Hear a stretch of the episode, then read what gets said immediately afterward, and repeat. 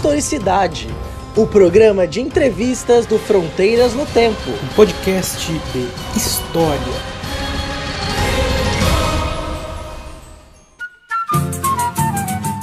Olá, meus amigos, minhas amigas, estamos aqui, então, de volta para mais um episódio do Historicidade, que é o seu programa de entrevistas do Fronteiras no Tempo, um podcast de história.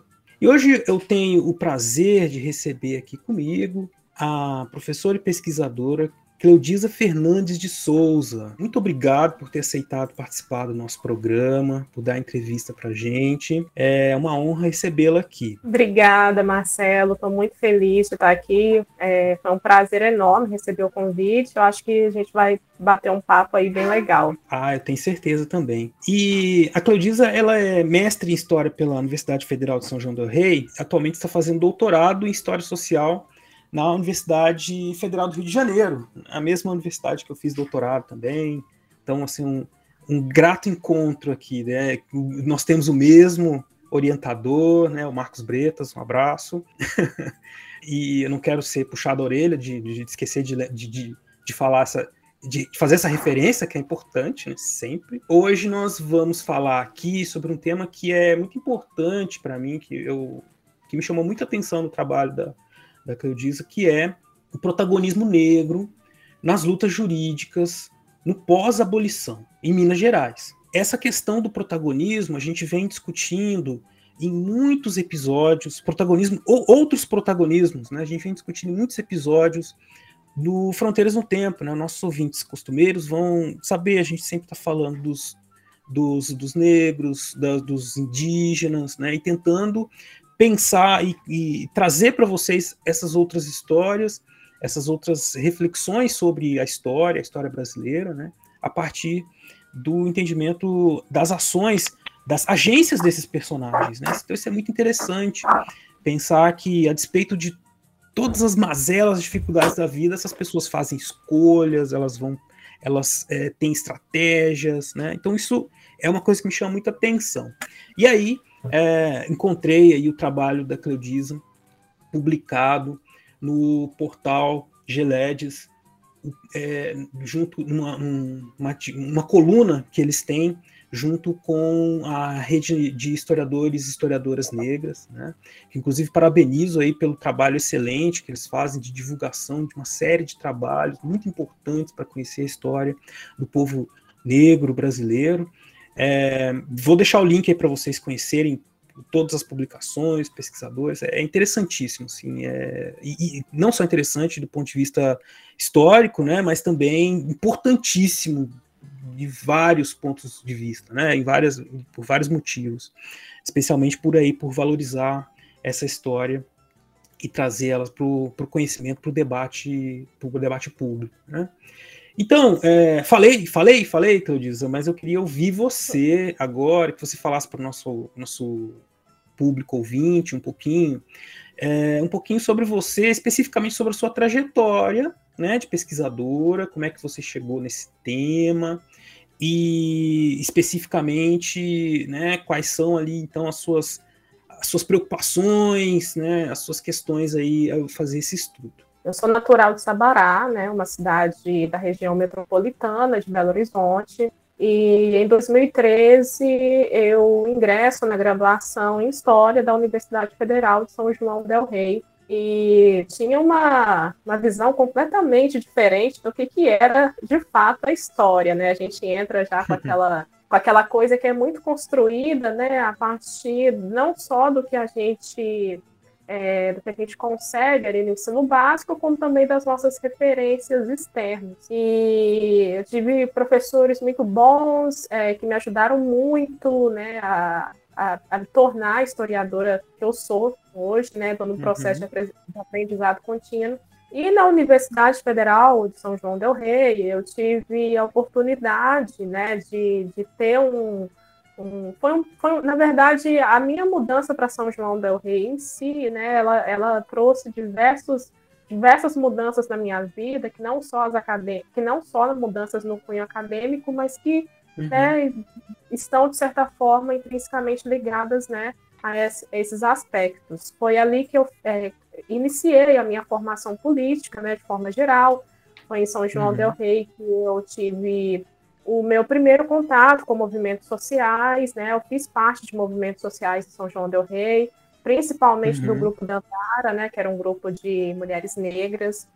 E essas questões de gênero e questões de raça, né, não só por eu ser uma mulher negra, né, mas por serem questões que sempre me chamaram a atenção, sempre foram coisas que são muito caras para mim. E na graduação, né, aprendendo a esse processo metodológico, historiográfico, eu tive a oportunidade, né, de realizar alguns trabalhos, né, e algumas pesquisas no Laboratório de Conservação e Pesquisa Documental da UFSJ, que é um projeto, né, muito interessante, que é um projeto de catalogação documental de uma série de documentos dessa região, da região do Rio das Mortes, em Minas, em si, né? E foi ali, né, fazendo cursos de leitura, cursos de restauração, né, o próprio estágio nesse laboratório de conservação, que eu tive o meu primeiro contato, né, com as fontes que eu uso na atualidade, que são os processos criminais, né? E me apaixonei, né, por processos criminais, a partir do momento, né, que é uma luta, né, para a gente começar a aprender a ler aquilo ali, né? É um outro tipo de caligrafia, mas a partir do momento que eu guinei, né, que eu dei essa guinada na leitura, né, eu percebi que ali eu poderia descobrir, né, muitos aspectos sobre esses sujeitos, né, que tanto me interessam, né, que são principalmente nessas pessoas negras. E eu, da graduação, parto para o mestrado também na UFSJ, fiz o mestrado orientada pela professora Silvia Brighi, e já entro no mestrado com um projeto voltado especificamente para análise de processos criminais envolvendo ex-escravas numa cidade chamada Oliveira, né, uma cidade do oeste de Minas. É muito engraçado, né, as pessoas sempre me perguntam qual é a minha relação com Oliveira, né, porque até então... Você é de Sabará? Eu achei que você era de Oliveira. Também, olhando... Não, eu sou de Sabará, eu sou de Sabará e todo mundo acha isso, né? Todo mundo, porque geralmente, né, muitas pessoas pesquisam a sua cidade de origem, né? Mas eu saí um pouco da caixinha. Eu fiz isso, eu fiz isso. Sim. Eu saí um pouco da caixinha, ainda pretendo fazer alguma coisa sobre Sabará, com certeza, mas... Quando eu tive esse contato com essas fontes criminais, eu me deparei com essa possibilidade de... Eu diria que nem fui eu que encontrei a fonte, foi a fonte que me encontrou, né? Eu tive as oportunidades de começar a trabalhar com Oliveira. Hoje em dia eu conheço muitas pessoas da cidade, já tive a oportunidade de ir até lá em trabalhos de pesquisa, também em sessões de socialização que foram bem bacanas para mim, né? Então eu tenho uma rede hoje, né, que se estende e vai até Oliveira, entendendo essa importância. Acho que é muito bom, porque quando você se encontra com essas pessoas desse município, você entende a relevância que seu trabalho historiográfico, né, tem de forma pública.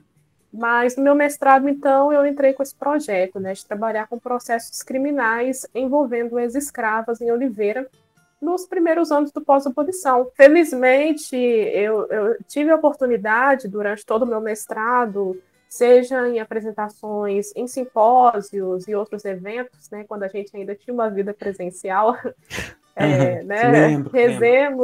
rezemos que voltemos, né, a ter essas oportunidades, esses contatos. Eu conheci muitas pessoas, eu conheci muitas organizações acadêmicas que me ajudaram muito, conheci alguns professores também que me ajudaram muito nesse processo. E eu chego agora em 2019, né, após defender o mestrado, eu ingresso no doutorado aqui na Universidade Federal do Rio de Janeiro, né, como você bem falou. Estou no programa de pós-graduação em História Social, estou sendo orientada pelo professor Marcos Bretas, que é um dos grandes especialistas, não só em História do Crime, mas em História das instituições, né, de segurança, de polícia. E para mim é uma honra muito grande, né, ter essa orientação do professor Bretas. E estou, né, estou aí caminhando para a metade do meu doutorado, né? Muita coisa já mudou, né? Do mestrado para cá. Lógico, é normal. É, muda muita coisa, né? Na verdade, para quem está pensando aí, vai entrar no mestrado com um projeto sólido e vai ficar daquele jeitinho, não. Muda tudo. É, a história tem dessas coisas, e pesquisar, né, com os processos criminais traz muitas surpresas, né, porque é uma fonte que não é estranha para os nossos ouvintes, o trabalho dos historiadores com esses documentos da justiça, porque, enfim, eu já falei disso várias vezes em outros episódios, a gente já entrevistou outras pessoas que trabalham com isso, mas nunca é demais lembrar, né, que então é uma fonte muito rica, porque, apesar de ter sido construída para criminalizar, investigar um caso, né, e punir alguém, tem muitas histórias nas entrelinhas, né, tem muitas situações que até, inclusive, é fácil a gente se perder, né? Tanta historinha, tão legal, que você fica vendo o que aconteceu com fulano, com Petrano, você vê aquele maneado, né, de situações. Mas e aí, agora você então, no mestrado, olhou as mulheres, né? Mulheres no período pós-abolição, né? E quais foram, assim, as suas... foi aí que você já estava pensando nessa ideia, assim, das agências dela, do protagonismo delas? Como é que você trabalhou com essas personagens? Sim, Marcelo, porque no início, né, ainda, né, como eu falei, né, eu entrei na graduação com uma visão muito fixa de história, né, e com aquela noção de que pessoas negras sofreram não só a questão da violência da escravidão em si, que é incontestável, mas no pós-abolição foram pessoas que foram criminalizadas, né? Aquela ideia de negros largados à própria sorte. E durante a graduação eu tive a oportunidade, né, de ter essa percepção de que essas pessoas também, né, elas foram protagonistas de suas trajetórias, né? Que elas lutaram ativamente por liberdade durante toda a escravidão, que no pós-abolição elas também empreenderam estratégias diversas, né, para terem uma certa estabilidade, uma certa solidez, né, de vida. E eu percebi, eu fui tendo a partir do momento que eu fui tendo essa percepção que essas pessoas, elas também, né, eram agentes históricas ativas, né, que tudo muda. E então... quando eu entro no mestrado, né, eu já entro com essa percepção de agência, né, de agência negra muito delineada, né, mas isso eu fui construindo, né, com muitas leituras ao longo da graduação, e muita conversa também, né, com professores, com amigos. E eu acho que tem também influência do movimento social também, né, lógico. Eu acho muito, muito interessante, e aí é uma conversa aqui de gerações, né, de certo sentido, da minha e da sua, né, como que a entrada, vamos dizer, o movimento de fora para dentro da universidade, os movimentos sociais, né, com as suas demandas, o movimento social negro, né, organizado, chegando nas universidades e colocando as suas questões, dá uma guinada, movimenta a ciência de maneira geral, e no caso da história, nos ajudou a observar esses outros personagens, porque aí a gente traz questões nossas do presente, né, das nossas atuações na sociedade, daquilo que a gente vive na sociedade, e consegue enxergar isso no passado, né, e aí sai dessa visão superficial, né, de olhar só uma ação, né, ou de não enxergar as estratégias, né, desses personagens, porque é isso, é um movimento que é meio que a gente se identificar com uma história, né, que veio acontecendo, que nem sempre, que não foi contada para nós, né, porque essa não é uma história que está nos livros didáticos, assim, com esse teor, né? Mas é que a gente vai se identificando, mas não porque a gente não conhecesse, mas que a gente vai colocando um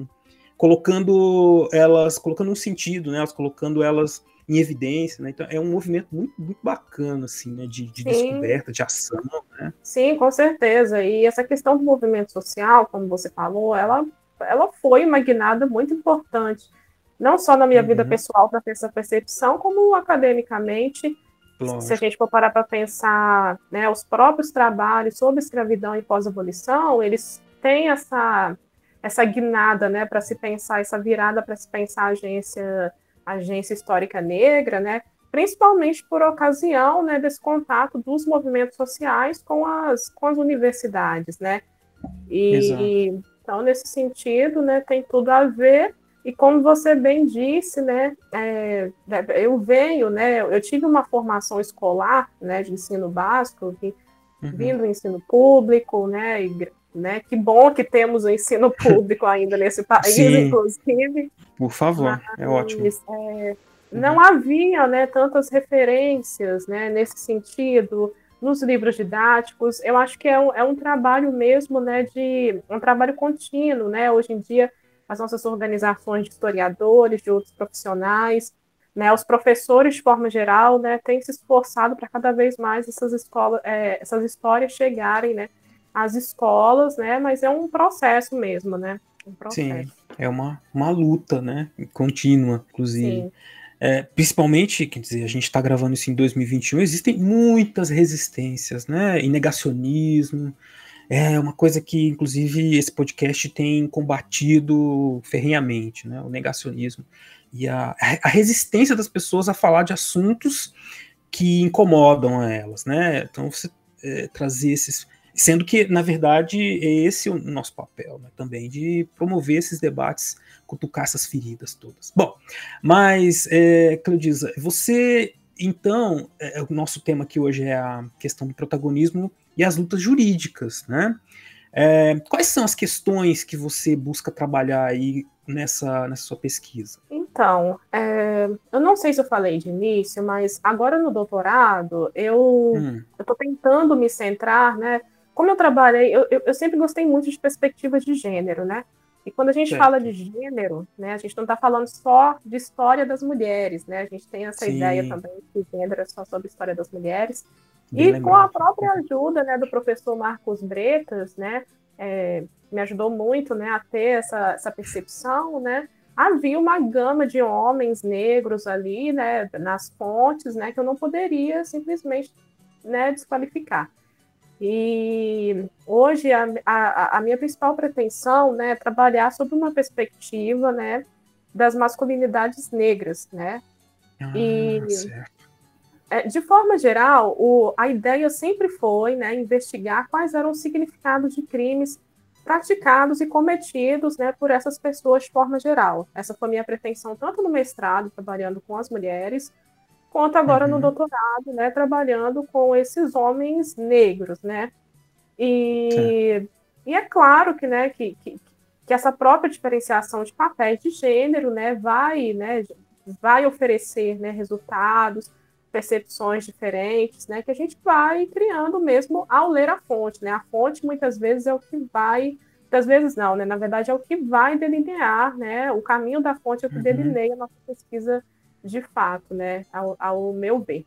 Então as principais questões seriam aí investigar os significados dos crimes, né, envolvendo essas pessoas, analisar algumas concepções sociais contidas nos processos, né, os envolvimentos com as testemunhas, com outros indivíduos, né, que é o que outros colegas, né, como você, tem feito há algum tempo aí, que estão analisando essa questão da criminalidade. E também eu trabalho, né, muito com essa questão das referências raciais que aparecem nessas fontes, né, porque mesmo se tratando de um período, né, do imediato pós-abolição, um contexto de liberdade já, né, ainda aparecem muitos referenciais dessas fontes que vão fazer alusão direta à questão da escravidão, e é até por isso, né, que eu consigo encontrar essas pessoas nessas fontes, porque na Primeira República, né, a cor dos indivíduos, né, Hebe Matos traz isso muito bem, ela vai desaparecendo das fontes. Entretanto, tem outros tipos de nominações, até mesmo elementos pejorativos, né, eu posso assim colocar, que estão muito fortes nesse tipo de documentação, que fazem você perceber, né, que aqueles processos se tratam especificamente, né, de casos envolvendo pessoas negras, né. Então, uma das questões, das principais questões também que eu intento ver, né, analisando esses processos, é exatamente o que é, quem está levantando essas nomenclaturas raciais e quais são os significados dessas nomenclaturas, né, naquele contexto, né? Afinal de contas, já é um contexto, né, de liberdade, mas ainda, né, há uma alusão direta à escravidão. Permanece aqui um estereótipo na maneira como... os adjetivos, né, que eles usam, assim, né? Eu lembro que... tem, assim, para o ouvinte ter uma ideia dessa coisa, a cor vai desaparecendo, é que nem sempre você vai encontrar referência à cor, diretamente à cor do indivíduo, né, nos documentos, na qualificação de dizer assim, o fulano, o nome do fulano... idade e tal, né? Às vezes você encontra uma referência à cor, outras não, né? Existe esse apagamento aí da cor no início da República, né? Então é bem complicado. E aí, como é que aparece? Como é que você falou que são, assim, alguns elementos, né, que te ajudam a identificar, né, esses homens, que agora você está pesquisando especificamente os homens, né? Como é que você tem, como é que eles têm aparecido, assim, em termos de os estereótipos que são colocados neles, assim, né? O que te faz identificar esses personagens? Inicialmente, Marcelo, eu comecei pelo mais simples, assim, né? O mais exato, né? Tem fontes que vão dizer claramente que essas pessoas são ex-escravas. Muitas vezes na fonte, ela possui uma referência, né? Eu tô tratando de uma região interiorana, né? Onde essas redes de poder local, onde esses fazendeiros, esses poderosos, né? Isso era uma coisa muito forte naquela região. Então, muitas vezes, né? Durante a qualificação do réu, né? Ou durante, né? Ou mesmo quando se vão pegar mais informações até sobre as testemunhas, o escrivão, né, geralmente acionava, perguntava, né, qual que era a filiação anterior daquela pessoa. Então aparece lá, era ex-escravo de fulano de tal, de coronel X, Y. Né? Entendi. E mesmo esse coronel X, Y, não necessariamente fazendo parte, né, daquela trama ali, daquele processo. Mesmo assim... Entendi, era uma referência, né, da pessoa. Sim, é uma referência, né? Que fala muito, né, sobre essa questão do poder, das desigualdades raciais e sociais. Só que eu comecei a perceber que haviam outros indicativos mais indiretos, né, que poderiam me dizer que se tratavam de pessoas negras. Por exemplo, Manuel Capoeira, por exemplo, né, essas nomenclaturas, né, que vão, né, aí você vai lendo o processo e vai entendendo que se trata de um homem negro, né? Ou, né? Então, eu vou procurando, né, por essas pistas, né, que vão aparecendo. Muitas vezes um processo, por exemplo, uma agressão que surge a partir de uma ofensa verbal, uma pessoa chamando a outra seu negro, seu preto, né? E aí, a partir desses indícios é que eu vou pegando, né, o sobrenome, muitas vezes, né, também, né, tem sobrenomes que você vê que geralmente estão associados, né, a uma relação mais afrodescendente. Então, são muitas pistas que você tem que ir pegando, assim, para, né, conseguir caracterizar, conseguir encontrar, né, essas pessoas. E aí você está preocupada... você está pesquisando, está tentando entender os sentidos do crime, que você falou das masculinidades, né? Eu acho que isso chama a atenção dos nossos ouvintes, porque eles ficam assim, mas como assim, né? O que significa isso naquele... Como é que você identifica isso? Como é que você estuda essas masculinidades ali a partir desses processos? Conta para os nossos ouvintes. Aí.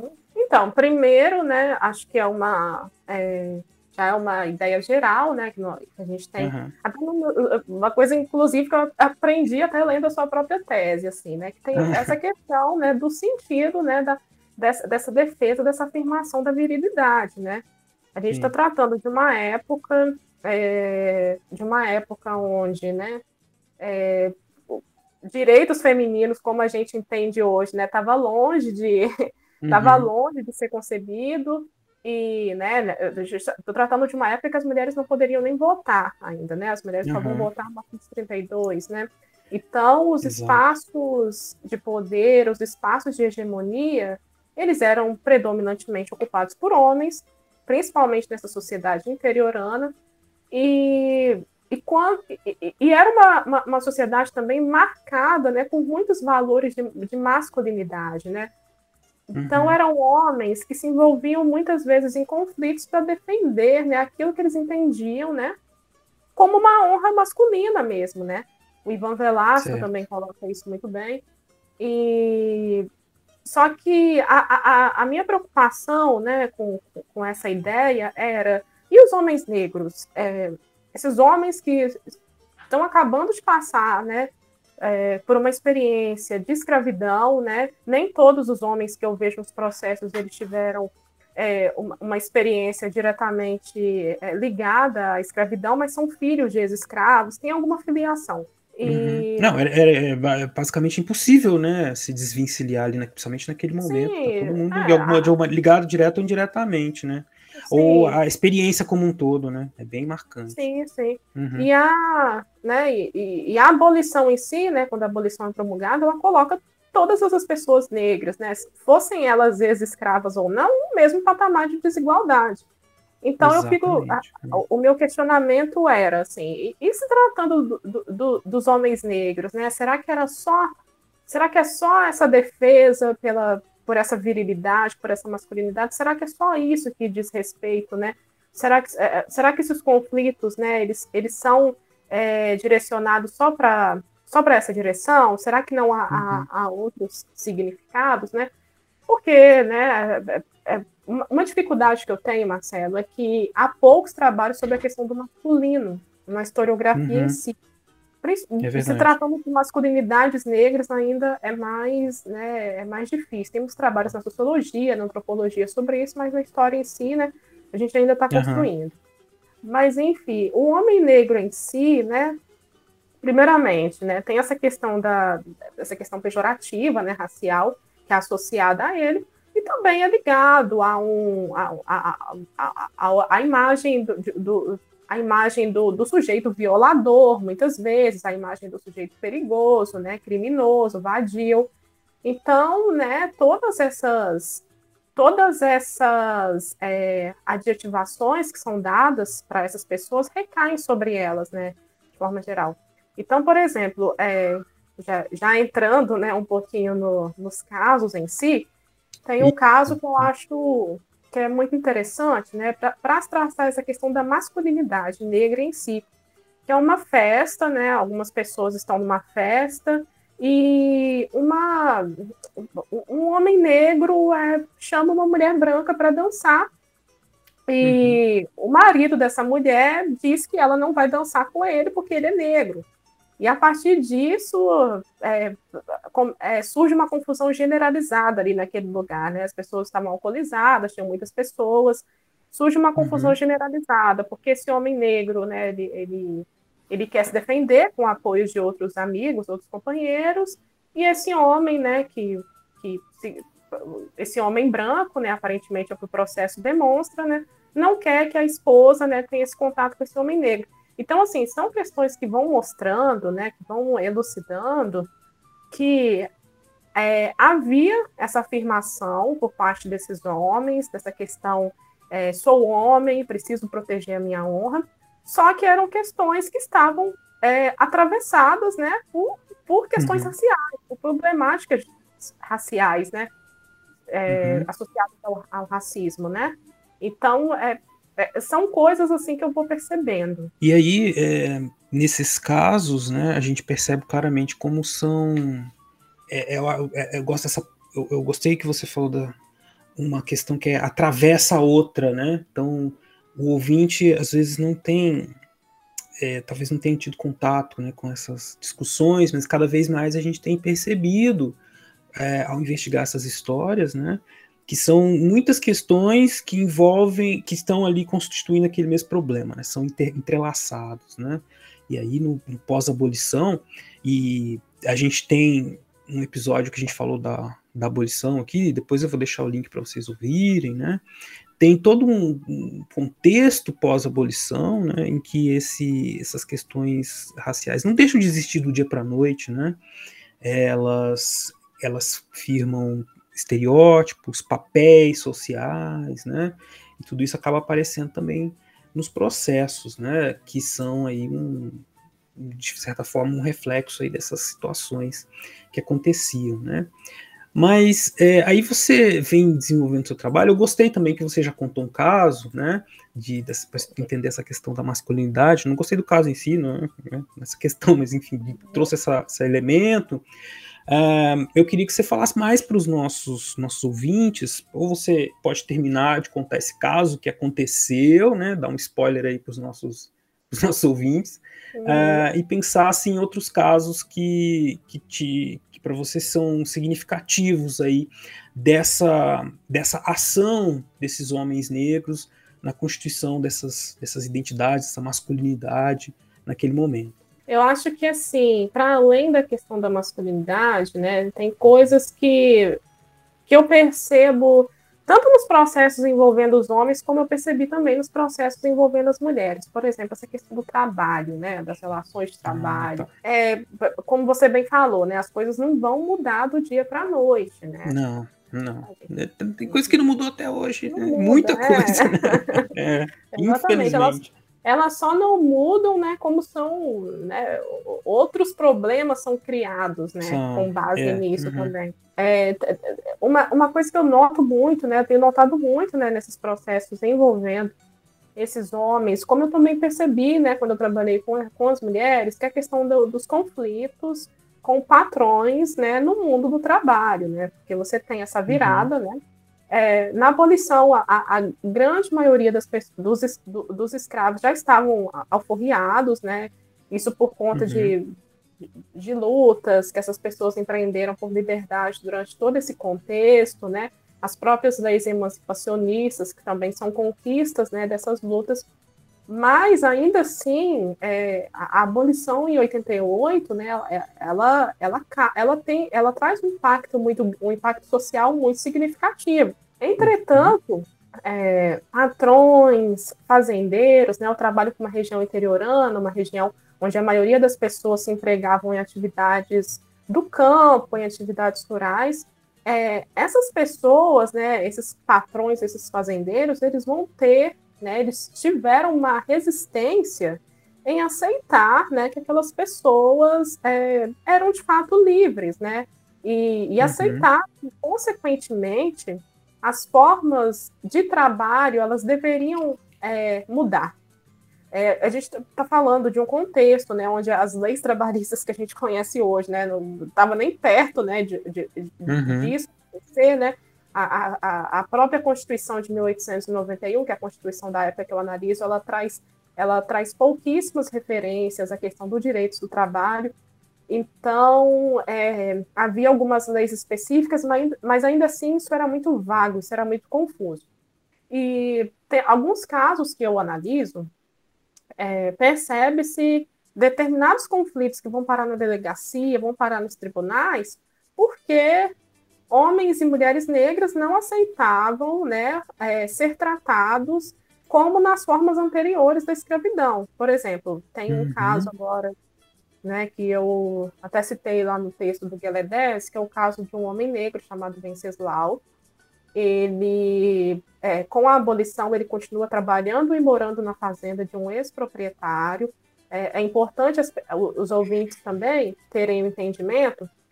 Muitos escravizados, quando são libertos, eles permanecem morando, né, pelas dificuldades que sair daquele lugar poderia gerar. Eram pessoas que já tinham família, então imagine só, né, essas pessoas retirando traria uma dificuldade.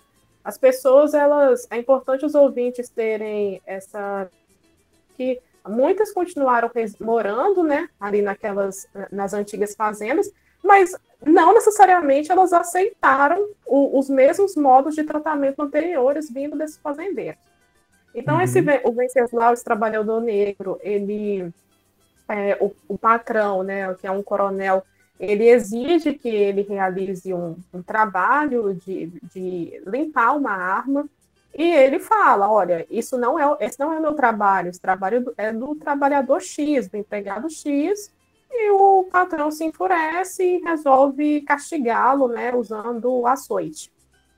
E aí, quando esse patrão chega com o açoite para agredir esse trabalhador, ele pega uma foice para se defender.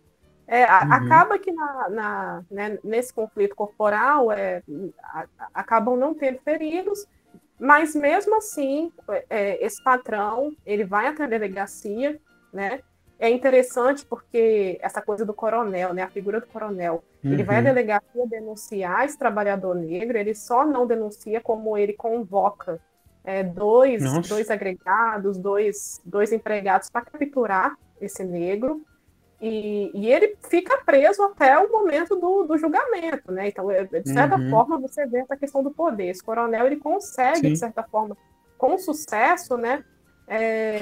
Desqualificar essa pessoa. Só que, por outro lado, ele é um processo que mostra muito bem, né, a imposição social dessas pessoas, de dizer, olha, eu não sou mais um escravo, então eu não posso mais ser tratado como tal, né? Não cabe a mim realizar tarefas que não são de minha responsabilidade e não cabe a mim ser castigado, né, por um patrão. Eu não sou mais um escravo, então, né, essas leis mudaram. E é muito interessante, no final desse processo, como não houve, né, agressão comprovada de fato, o juiz anula o caso, né? Mas ainda assim é um processo muito interessante para a gente ver essas tentativas, né, de manutenção de poder de um lado, por parte desses fazendeiros, e do outro essa imposição, né, desses homens e de mulheres também em se fazerem... em afirmarem a sua liberdade. Liberdade, né? Que é uma palavra... Não é só uma palavra, né? A gente acha que teve ali a liberdade. Ela tem um impacto muito forte, né? Assim, principalmente naquele contexto, você vê a reação, né, do personagem, mostrando claramente que ele tem uma consciência da situação dele naquele momento, de se defender, de se colocar, né? É nesse sentido que a gente está falando desse protagonismo. Ele, e que é aí que a gente vê a guinada na historiografia que a gente vem falando, né? De observar as ações, fazer uma pesquisa em que a gente vê esses personagens do dia a dia lutando, né? É uma resistência, uma luta, é uma estratégia, chame como quiser, né? Tem um debate historiográfico sobre isso, mas, enfim, ele está se colocando, né? Isso é muito interessante e importante, né? Uma história que... São histórias, né, que a gente deve conhecer. Bom, Cleodisa, eu estou, assim, maravilhado com o seu trabalho, eu quero ver a conclusão dele para... Não quero te apressar, não, né? Pode fazer com calma aí, mas eu tô curioso, eu quero ver logo o resultado. Leve seu tempo aí, eu sei que não é fácil mesmo, né? Fazer pesquisa no Brasil, fazer pesquisas tão relevantes como a sua é muito inspirador. Eu queria que você deixasse, assim, então, para os nossos ouvintes, umas palavras finais, considerações finais, falasse alguma coisa que você acha que é importante deixar para os nossos ouvintes, enfim, fique à vontade aí para a gente terminar esse papo. Infelizmente, né, passou rápido o tempo. Sim, passou rápido. O papo foi bom, né, como a gente será. Né? Mas, enfim.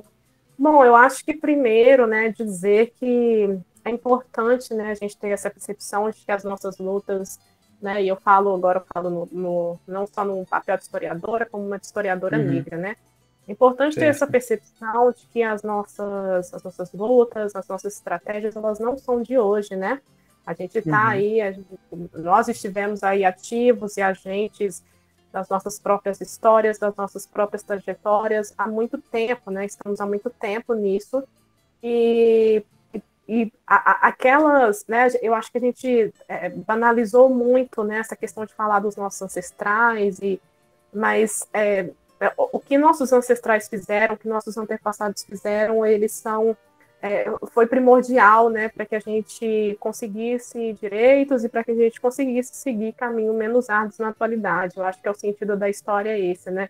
Não dá para fazer uma história baseada só no passado, baseada só numa documentação, sem uma conexão né, direta com a nossa realidade. Eu acho que é a primeira coisa, né, que eu queria falar. E também, né, falar que eu fico muito feliz porque tem muitos amigos, muitos colegas, né, historiadores, muitos historiadores negros, né, também, que estão se empenhando, né, em construir, né, essas histórias, e professores, né, de forma geral, empenhados em levar isso, né, que isso, essas histórias, elas precisam chegar, né, no ensino básico, elas precisam chegar em espaços mais amplos, para que elas façam ainda mais sentido, né, de forma efetiva. Sim. E eu sei que tem dias que a gente desanima, principalmente para a gente que é acadêmico, né, a gente está passando por momentos muito difíceis, mas muito difícil. Né, vamos nos ancorando, né, uns aos outros, que aos pouquinhos a gente vai conseguindo, né, se reerguer. Eu acredito muito nisso. Nunca foi fácil, né? Então a gente tem sempre novos desafios e lutas, e a inspiração do passado é essa, de a gente continuar lutando, né? E de continuar seguindo, né, nossos objetivos, a busca pela liberdade, né? Poxa, Cleodisa, muito obrigado pela sua presença. Eu fiquei, de novo, maravilhado aí pelo seu trabalho, pela forma tão clara como você fala, tão, né, tão expressiva. Te dar os parabéns, né? E, enfim, tenho só que agradecer. Obrigada, Marcelo. Foi muito bom para mim, né? Acho que isso que você está fazendo. Isso que a gente está fazendo é história pública, né? É muito bom a gente ter essa oportunidade, né, de falar para um público mais amplo, né? Eu acho que é isso que faz nosso trabalho fazer sentido. E eu fico muito feliz pela oportunidade de estar dividindo um pouco com vocês. E quando o meu trabalho ficar pronto, espero que todo mundo acesse. E não, você está convidada, vamos falar de novo, vamos falar mais sobre o seu trabalho, tá? Mais que convidada. Porque nosso trabalho, a gente faz para o público, né? Em primeiro lugar. Isso. Então, ali mesmo. Obrigadão. Bom, pessoal, então não vão embora ainda, que agora tem uns recadinhos aí, tá?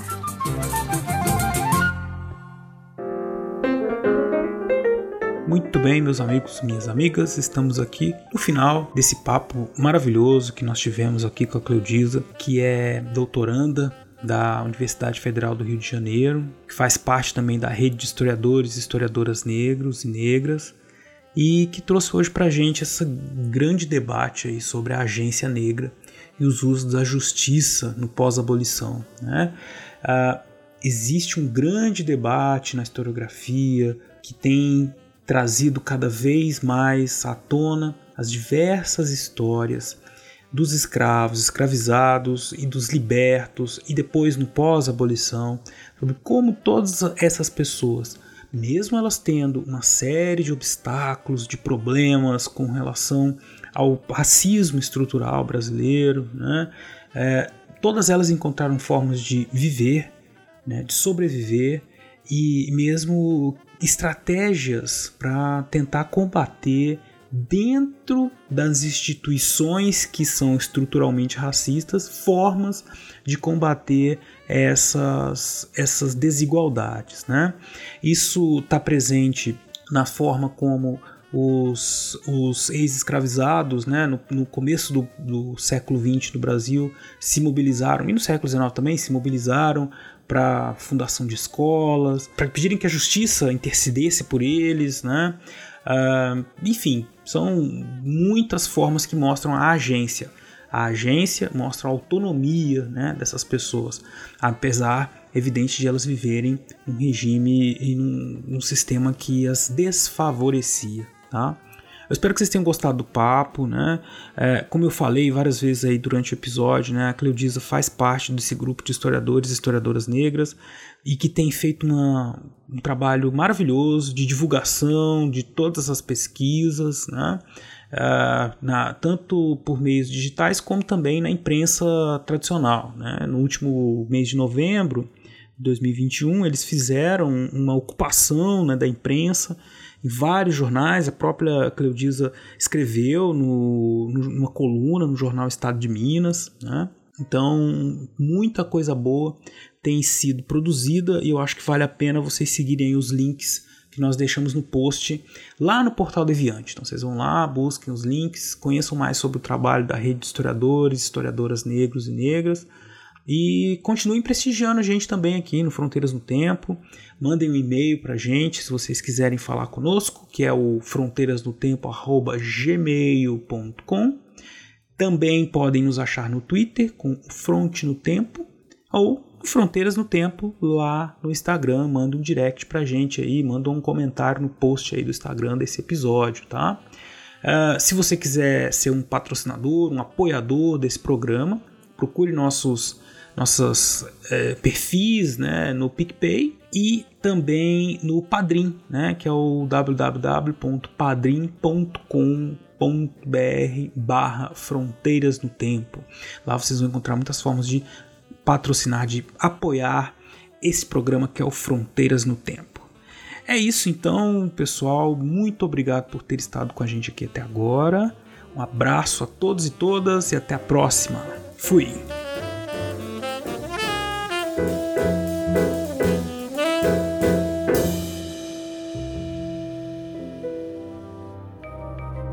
Este programa foi produzido por Mentes Deviantes.